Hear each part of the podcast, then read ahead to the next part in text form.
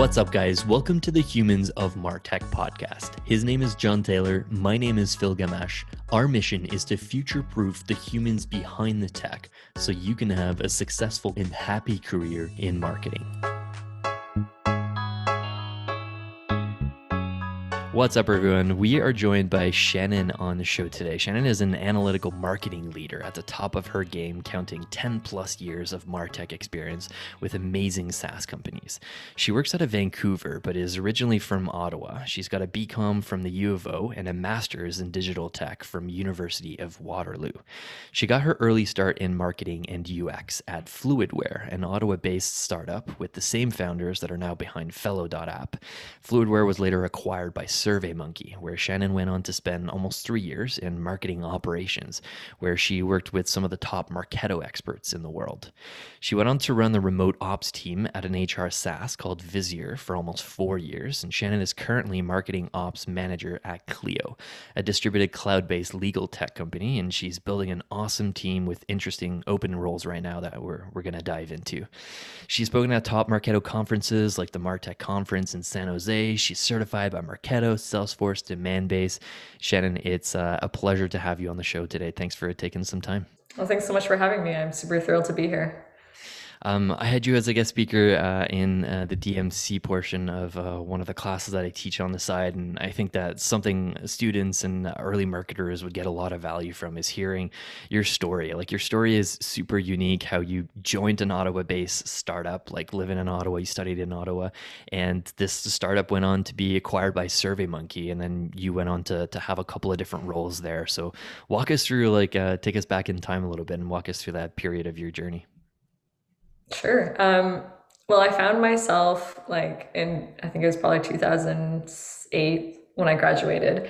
And it's the recession, no jobs are available. So, of course, I go back to school to get my master's and try to pursue uh, a, a career in UX because that was something that I was kind of interested in. I had a marketing background. I felt like there was some alignment there, thinking about the consumer psychology and how that kind of translate to the digital realm. So I I finished my master's and was like, great, the world is my oyster. I can literally go anywhere. I want to go to like California, and then I find myself back in Ottawa where I grew up, which is funny. So I had like such big ambitions to kind of go out to the United States, but um, it was the first job that came knocking, and I had some student debt. So I was like, yeah. Ching, I'm gonna sign here. Uh, so I found myself in Ottawa working at um, at Fluidware, and I, I really wanted to be a UX designer. That's kind of what I envisioned, but I didn't know what it was. And it was so new that I don't really think anybody knew what was like the role. so I ended up doing UX design, but I also ended up doing everything else because it was a startup. So I was doing some marketing emails. I was running their promotion email letter uh, that they would send out and uh, doing a lot of um, customer stories and white papers assisting with our uh, like really assisting our marketing department almost in like a marketing coordinator type of uh, a role for a while. Um, so getting a taste of really everything that ha- that happens in a business.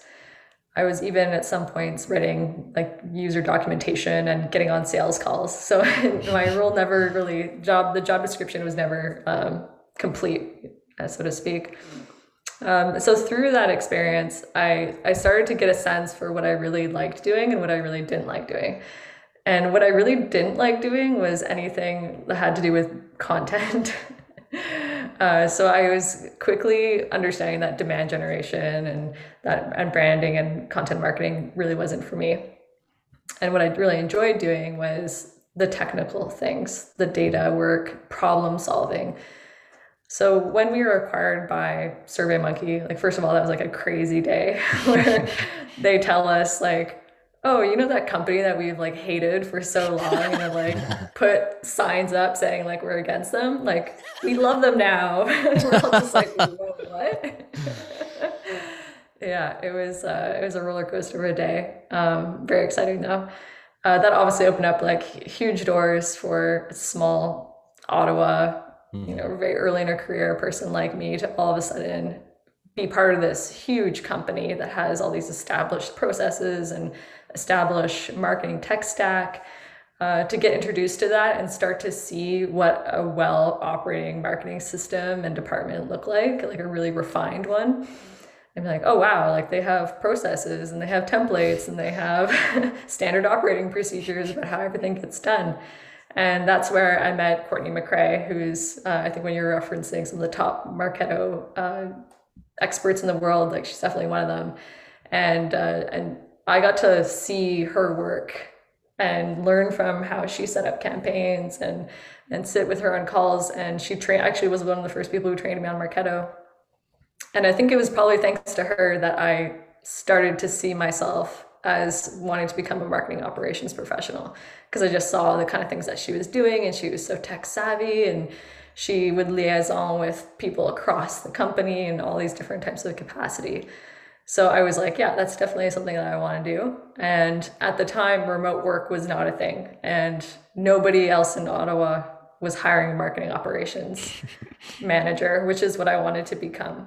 So I I found a job posting for in Vancouver, and I picked up my life and I moved out there, which was really not an easy decision because SurveyMonkey was an amazing amazing company to work for. I had a lot of friends there. My life was in Ottawa, so it was a really tough decision that I made to to pursue this dream of a career for me.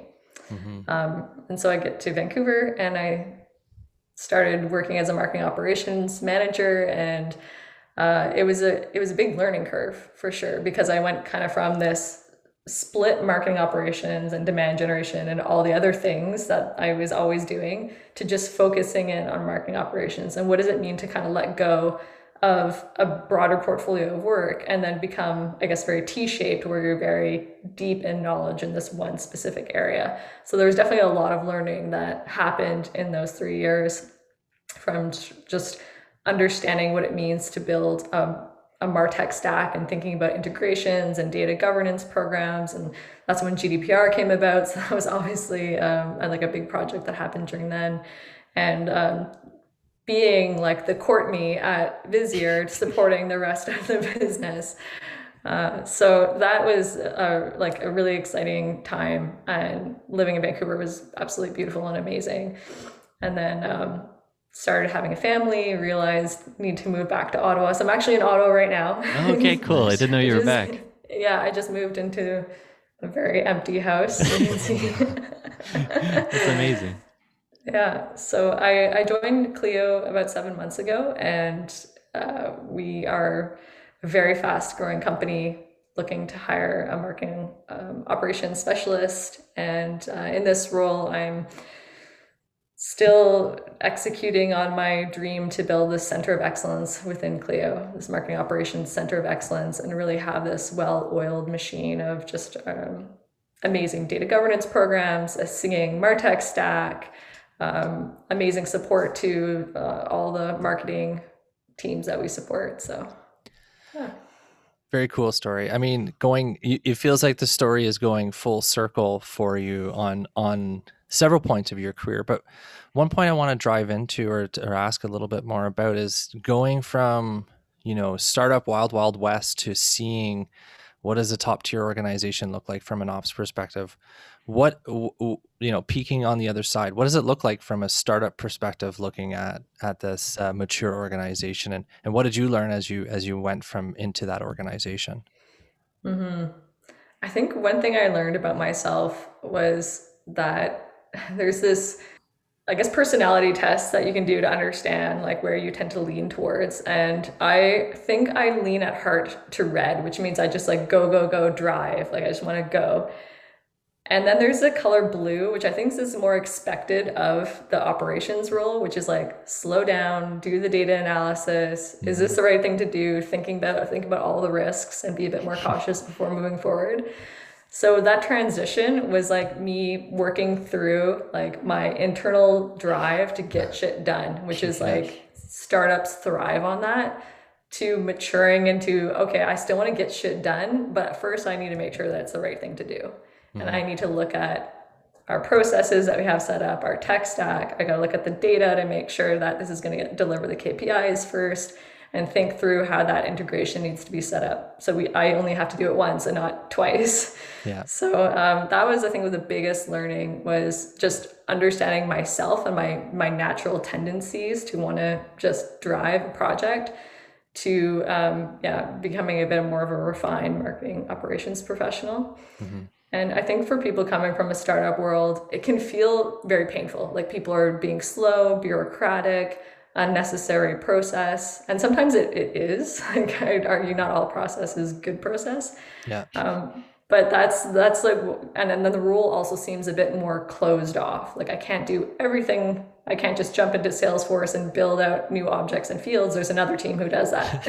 Yeah. So so there's a bit of all that to get to get used to but it allows you to really specialize and focus on what you enjoy doing most yeah, I can I can empathize with a lot of that. But I did a brief stint in marketing operations, jumped right from a startup into marketing operations consultants. And when you said not creating fields and objects in Salesforce, I was like, wait a minute, we're not allowed to do this. And uh, yeah, that was a learning experience. And also another shared journey that we have is uh, the GDPR. I, I my first week of consulting was literally as GDPR went went live, and that that that was like an eye opening experience for me because I'm like, oh wait a minute, all this marketing tech stack stuff that I do, it actually has legal implications too. Like, what have I got myself into? yeah, I love it. Um, so part part of the story, you got to Visier and able to move back to Ottawa now because uh, Clio is a fully remote company, right? You guys are mm-hmm. 600 plus people um, spread out, distributed across the world. How, as like a manager who's who's building a marketing ops team now, how like what tips do you have on like folks that are carving out like uh, their start in marketing and like they they're stuck working on a remote team right now, right? Like they they don't have that one to one mentorship of being in the office, right? Like we we all kind of started our career in an office, and so like for marketers starting off right now, it's it's such a different world, right? So what tips do you have on like how Clio kind of runs as a distributed team, and, and yeah, give us some insights on that. Yeah, I think one of the advantages that Clio has going for it is they very quickly made the conscious decision to be distributed by design they made that decision within the first month or two of the pandemic to say like this is now our new operating procedure and mm-hmm. how do we start to effectively execute against that? So immediately they're thinking about how do we engage staff how do we effectively onboard. So they're setting up the infrastructure for us to be successful like the hr team the people team are setting all, all that up the experience team where they give us like a list of packages to help engage our teams like do you want to do a lunch? Do you want us to organize this event for you? So like they do all that kind of stuff to help the morale and the team feel um, engaged. Um, when it comes to like running a remote team i can't say that i have like written the book on it at all. I feel like i'm still learning as i go but some of the things that i found helpful and i guess just running running a team is well, we've we've recently made a transition to agile, so following agile uh, practices. And that has been really helpful because we do daily stand ups and we meet, we talk about what we're doing that day. We talk about the any injections that have come in that were unplanned and how we're going to deal with them. And there's just a very clear sense of what everybody is working on. So, like achieving that transparency across, well, I was only managing two, two people, but I can imagine for bigger teams, making sure everyone is aligned on what's happening and giving that opportunity for questions in that daily meeting is very helpful. Um, the other thing is, I think just being very vulnerable and candid and transparent. And that's some things that Clio really stands behind. They're an extremely transparent company, like mm-hmm. very, very transparent. I know everyone says that in the interview process, but when I got here, I was like, whoa, they're giving us access to what? yeah. And like just opening the books and like, here's the reporting that everybody looks at. And here's a data literacy on how to actually understand these metrics. And every single meeting, going through that with the whole company hmm. and talking about where we, we miss the mark. And so, like, that really comes from the top down. Hmm. So, it, when they're being transparent, it makes me feel like I can be transparent too. And I show vulnerability and I just tell people, hey, this is what's up and I think that transparency and candidness is so needed in the virtual world where you can't pick up on subtleties of body language and you mm-hmm. can't see somebody, you only see them maybe 15 minutes of the day or maybe an hour of the day. So I really just embrace that and feel vulnerable. And it's kind of scary and uncomfortable, but it's been paying off for me and my team. Yeah, one of the toughest things of going and being in this remote world is the lack of you know the feedback we take so much from the body cues and you know everybody's in the camera only one person can talk at once. Um, you've managed this tradition tr- transition into into remote teams. Like what advice would you give your past self in terms of uh, navigating through through this first phase of setting up and ramping up in, in the pandemic world to a remote first country or a company?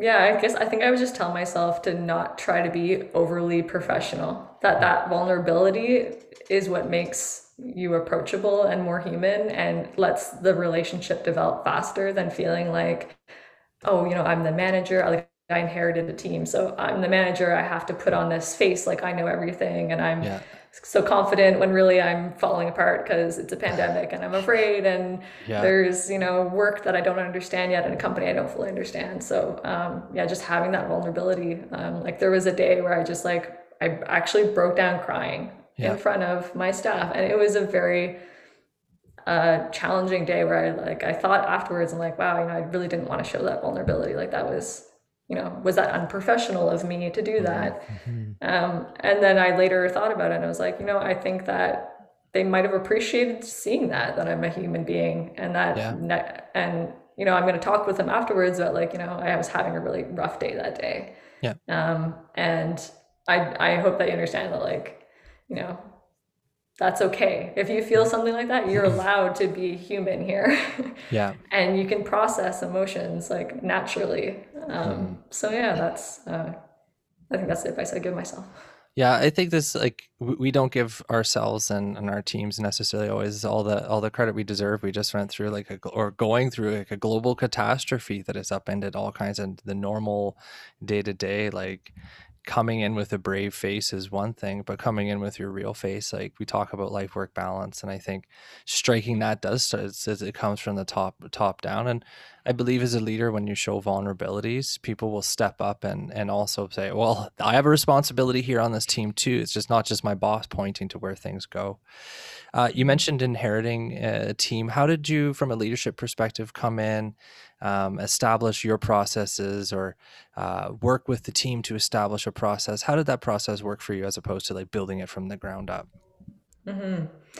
Well, it was a lot of learning. I, I had to understand what were the processes that they currently had, the projects that they had ongoing. And in the first few months, my goal was to just not to be disruptive and to have some hubris that like mm-hmm. I don't know everything. So if there if things are going in a certain direction like stay close to it let it evolve but also don't feel like i have to just interject because I, I didn't want to become that person who just was like stopping things because there weren't because i didn't fully understand what was happening mm-hmm. um, so it was just like at the beginning just a lot of learning and listening and then starting to understand through feedback and through engagement and a very like democratic process where we would have open discussions like hey i'm noticing this challenge or like the staff member has brought about this challenge. What's how do you think we should solve this together um, and then that's how we kind of we came about with the agile practices is hey we're feeling like we don't have transparency into what everyone is working on there's a lot of injections that come up and we don't really have a process of saying no how mm-hmm. can we start to get more methodical about how we approach work um, mm-hmm. so our, our agile practices is very is fairly new but i think it's it's been pretty exciting to watch and see how we're delivering um, results for our team. That's super yeah. cool having a process for for saying no. Like how how do we respond to nicely in a in a nice way to say no and how are we adding this to the backlog for for mm-hmm. later? That's super cool. Um, I like I like the insights you just shared on on how you're you're kind of um, managing the team a little bit. Walk us through uh, or maybe share a bit of details on like the team itself, like um, how big the team is right now, like your marketing ops team. You, you mentioned you're trying to build a center of excellence. Um, that team is growing over the next couple of years. So talk to us about like how you're going to grow this team, shape it in the future, and maybe mention the role that you have open right now. Sure. Um, so the, the broader marketing team is about 60 people currently. We're growing to 75. It's got all the, the standard roles that you'd expect PR, AR, content, design, product marketing, demand generation. So we support the, the standard SaaS B2B teams. The marketing operations team is led by Preet Minhas, who's their director of inbound marketing, and the team is split up into between like marketing operations, which is myself and um, marketing automate senior marketing automation specialist and a senior or I guess marketing operations specialist, which is I'm the role I'm hiring for. Mm-hmm. And we on the same team that's managed on, under the inbound function is also the web operations team and a data analyst. So there's about uh, and a digital marketing slash CRO expert as well. So it's uh, fairly like um, diverse diverse team in terms of skills in that operations function. Um, so in terms of the role that I'm hiring for is I'm really looking for somebody who's tech and data savvy, who isn't afraid to jump in the back end and fix a bit of HTML in email code or to help set up a web integration. Um, there's somebody who's been in marketing or have seen some marketing before, maybe from like a demand gen side or a marketing coordinator side, they have some familiarity with how marketing operates as a function.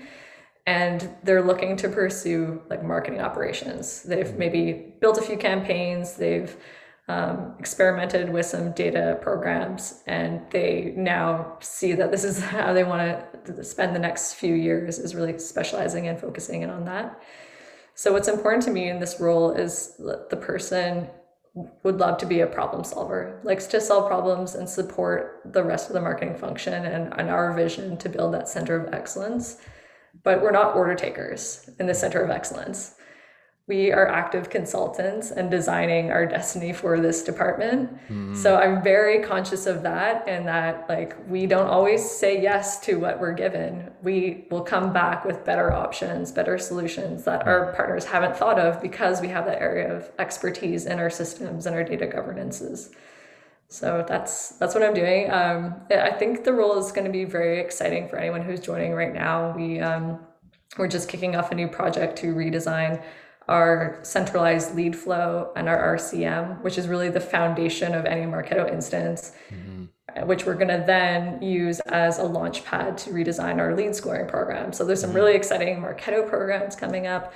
We're in the middle of buying a direct mail technology. So we're going to start integrating with that and enabling our teams with some pretty cool ways to reach out to prospects and and think about how we're going to start reporting on that impact as well so there's definitely that reporting angle in, in addition. Super cool. It sounds like a, a fascinating role. Like I am like there's like 17 questions that popped into my head about like the the Marketo programs or like the mm. the role could be uh, diving into. Like I, I checked out the the job posting that you shared with us. We'll we'll share that in the in the show notes. Um, we're uh, still unsure like when we're gonna publish this episode, but hopefully um, you know you haven't filled the role yet. But you mentioned like uh, there's gonna be future opportunities on the team as well. Um, mm. Maybe you can share a little bit on like how how how this this role specifically how you designed it. Like talk to us like who you're looking for specifically in terms of like where they are in their careers. Like something i mm-hmm. wanted to like get your feedback on was the job title. Like how did you come up with um, marketing operations specialist for this role? Like when you you mm-hmm. you mentioned like you're looking for someone to go behind the scenes like uh, technical ability like experience in marketo. Like to me that person is like three four five years maybe into their careers and like like maybe they mm-hmm. already have like a manager title. So I'm curious like why you mm-hmm. called it specialist or how you're seeing that like job title growth um, in ops. Mm-hmm. Yeah, I think that's a fair question. Um, I came up with specialist because mostly because my staff member who previously just left was a senior marketing operations specialist. So this is the intention is backfilling that role. So that's why like there's already a position there for a specialist, but we're not opposed to making it um, a senior role or maybe even a manager role if the right candidate comes along. When I was scoping out the job description, you'll notice things that I, I, didn't put like years of experience and I didn't put having a particular degree or like degree in marketing because I don't mm-hmm. think that those things are as important as somebody who's just been in, around marketing systems and operations. So like somebody with like one to four years of experience. Maybe they've been a marketing coordinator and, and they are looking to specialize in marketing operations. One thing that we've we've seen in the marketing operations function is that it's very difficult for somebody to come directly from university right into marketing operations because there's a pretty big learning curve. There's a lot of a lot to know. So it's I find it it's a natural feeding program from from something like a demand generation or marketing mm-hmm. coordinator type of a position. So that's why we were trying to account for that, like a few years of experience seeing these different systems at play, but not necessarily managing them in, in that kind of capacity. Um, I do think that even though the title is not might not quite be there for some people's level of expectations, Clio pays very well, and we we will pay by experience. But one thing that we don't compromise on is is sometimes the titling system because we have very defined titling structures gotcha. and they're very transparent. So everyone in the company can see what does it mean to become like if I want to become a senior marketing manager, this is the milestones that I have to hit and that's consistent across teams and across departments. So that's why we don't necessarily give out titles as readily, whereas some companies might just give it as a perk for the job if they're trying to be competitive and win somebody over. But Clio, I think we really we have we pay very well. We offer a lot of really great benefits. Our RSP matching uh, is one of them, and uh, it's a company that's fast growing. If the water is rising, everybody's everyone is going to be lifting up in their roles. So I think that what we can like promise as an organization is that there's going to be future job opportunities when and promotion opportunities as the company continues to grow. It's it's a fascinating position and i also like reading between the lines it sounds like you're willing to train a little bit for this position. Yeah definitely. Yeah and and i think like the one of the assumptions that I have, and I admit this maybe limited in terms of of my total perspective on this, but I honestly think marketing operations is probably the hottest area in in marketing right now, particularly if you're looking to to make good, really good money, uh, to be extremely in demand and valued in the organization. Um, so having like a position where you can move from a demand gen or something else into into this feels like a really awesome opportunity. Do you agree though that that marketing operations is uh, like a rocket ship in terms of people's career right now? Like it is super in demand. Is that what you're seeing as well in the market? I, I read that in the interview questions. I haven't seen it personally. Like before the pandemic, I was being hit up for job offers like left, right, and center. So I don't know if it's because I recently changed positions and maybe recruiters are like, hmm, like maybe it's too soon. But I haven't personally seen like a tons of activity. But it, it also might be like maybe it's not happening at my level that uh, all this is happening. So I, I trust that if this is something that you guys are seeing, then that is probably that's a valid point, and I'm sure it's happening. But I just personally haven't seen it as much. Yeah, fair, fair enough. You said something else, and I like going back. Uh, Phil, Phil warned you that I have these curveball, but you you said something else that I think was subtle, um, but I want to pull it out, which is the idea that you don't run an order taking business. Like it sounds like you're architecting a, uh, an operations roadmap, and you know when you're asked what does 18 months look like, like what does it mean as an operations leader to architect a roadmap and to implement that on a daily basis? I'm curious, you know, just for our listeners, how you how you approach this. Mm-hmm. Well, it started off uh, with some very deep diving into our systems, our like the tech stack, our processes, um, our data governance to understand where we currently are at. What is the status quo? And then based on what I've seen in other organizations or conferences I've been to, what a desired end state might look like, and also incorporating what the business's end goals are going to look like, and starting to design how we will get there. So like part one of this roadmap that I'm executing on is this life cycle modeler because I saw in the system like we have issues with race conditions. We want to enable our team with better segments. So that's like the goal is starting with these goals like enabling team with better segments and uh, enabling them with better reporting. And then how we get there is through setting up these foundational systems in our Marketo instance. So that's kind of how I've built this roadmap. It's um, it's only like an 18 month, two year roadmap. I haven't done anything as big as a five year or anything like that. But uh, that's kind of where where I'm starting is just like balancing the low hanging fruit, quick win opportunities as I'm new to the role and want to prove myself early, mm-hmm. with also taking on these these bigger projects, foundational projects that I think are really crucial for the company. Yeah, that's so awesome. Thanks for sharing. I want to go back to one of the things you said about uh, my job title question. Um, basically, like one thing that I pulled out from from your answer is almost like if you're if you're an early marketer and you're hungry about like specializing in marketing tech or marketing ops, like look for those roles that don't ask for like a certain number of years of experience or even like a diploma or anything. Like uh, that's that's actually one thing that I like um, I had on my list of things to ask you is like why didn't you put a, a number number on like the the expected years of experience. Like i actually love that part of it because like it opens like your your requirements completely up. Like someone who like you mentioned like is in a marketing coordinator role who's interested about diving into marketo and learning more about it like that person is more than capable of like learning rolling up their sleeves and like you mentoring them right? But you're also not closing the door on someone that you know like could even be your peer like someone who's got like five to ten years of experience in Marketo and is just like super pumped about Clio. Like they've been following them. Like I know Clio is a super cool company, fast growing. Like, um, so how do you like how do you manage the applicants that that come in from that? Like we we talked about like the the Martech space being really hot right now. Like have you seen a ton of applicants at the top of the funnel? Like what's the range of experience that you've seen people apply to? Mm-hmm. It's I've seen a lot of applications, but I haven't seen many great applications, which is a bit of a shame. Um, I'm seeing a lot of applications from digital marketers and content marketers hmm. who, in their resume, make it sound like they want to continue to operate in that capacity. so I'm like, I don't think that they understand what the role is. So I think in these cases, it's it might be people who are just very excited about Clio. I can see in our greenhouse that they've applied several times to several different positions. Gotcha and in those cases, it's like I want to, like, I have my scoring rubric for the candidates. I want to give them a shot, but they don't take the time to explain how their skills are transferable to this role, which makes it very hard for me to make them, to pass them through to like an interview round.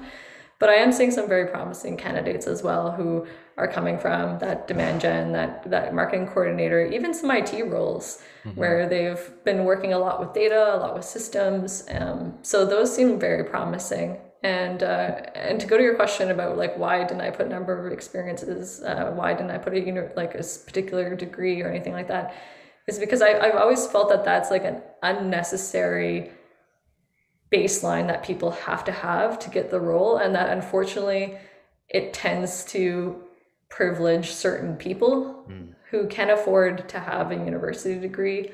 So I I didn't want to put that in the way of somebody's opportunity at Clio when I don't think that people who have a university degree are necessarily better uh, job candidates than somebody who doesn't. So that was important to me. That makes sense. Um, can you shed a bit of light, like so, like after you find like a couple of cool candidates, you're moving them down the pipe a bit. Like, what's what's your process for testing um, technical capabilities? Right, like you maybe you're considering like a bit more of a senior candidate who said they've worked in Marketo, they've set up a lead scoring system. Like, it's so easy for someone to say that and to like shove their LinkedIn profile with all the right keywords, but like, how do you actually get someone to, or how do you like figure out whether someone is able to back up their their talk and their keywords on LinkedIn? Hmm, that's a good question because I haven't I haven't really approached it as if these if they're not being legitimate Truthful, about their yes. experience. uh, let me spin it one way then. Like how how would you test? Like is there like a testing component to to to the application process? Like do you put any like how do you what's kind of like the the next steps after uh, the earlier interviews? Yeah, so for this role, we have a project presentation that cool. the, the candidate is going to present to myself, our director, the uh, senior marketing automation specialist, and a demand a senior demand gen manager.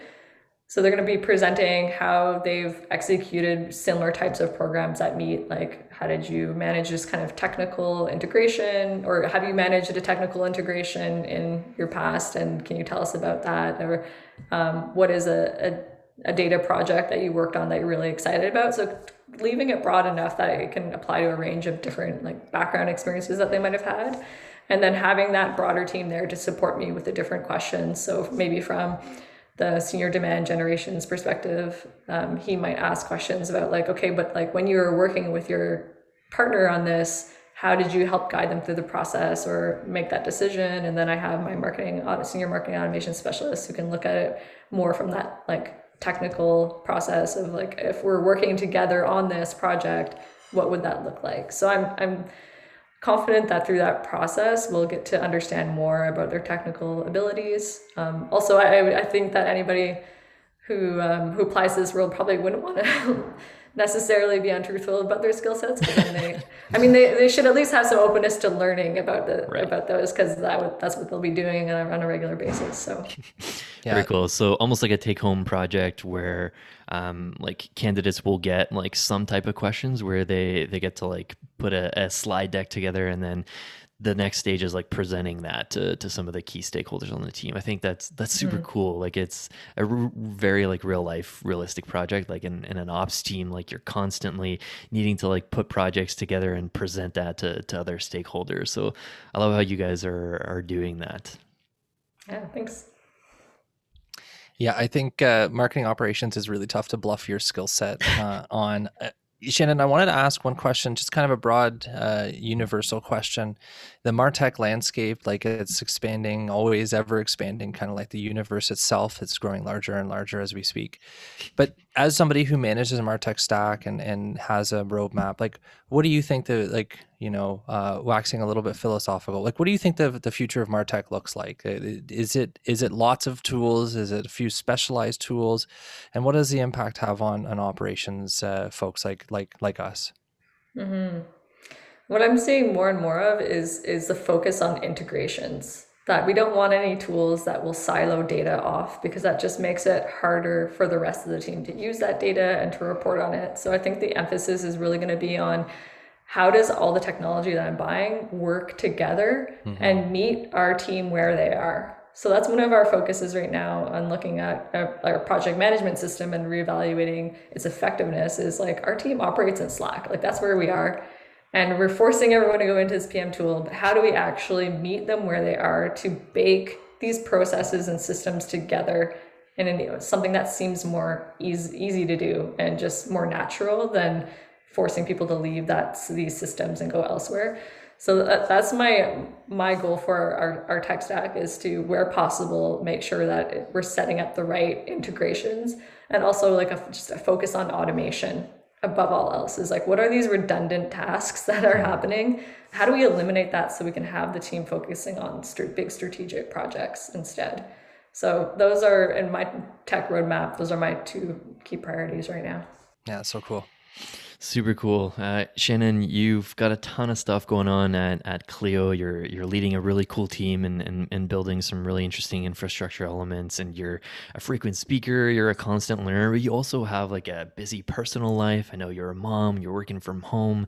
We love to ask our guests as kind of the last question here. How do you balance everything that you have going on in your personal life and in your career?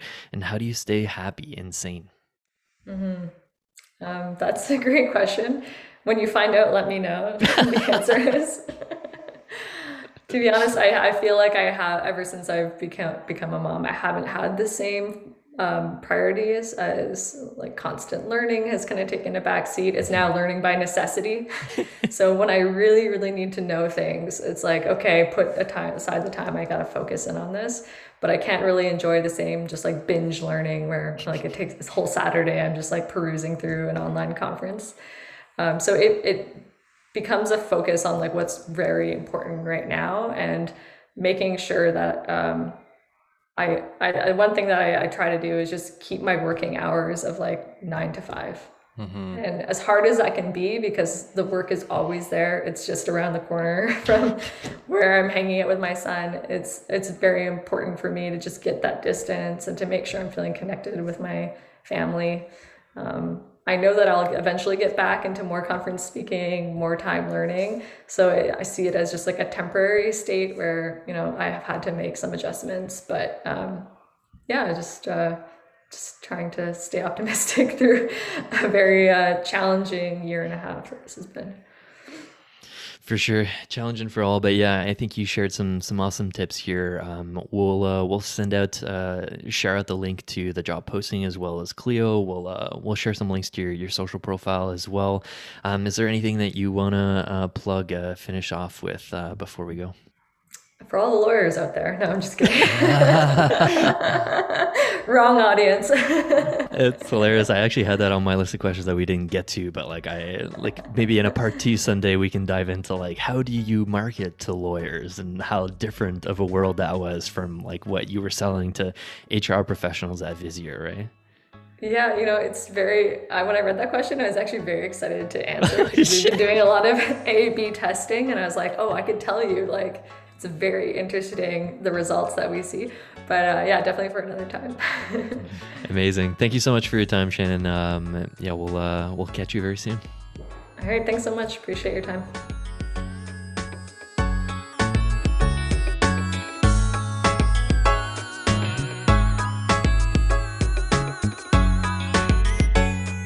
All right, everyone. Um, all right, I'll start. nice, nice one.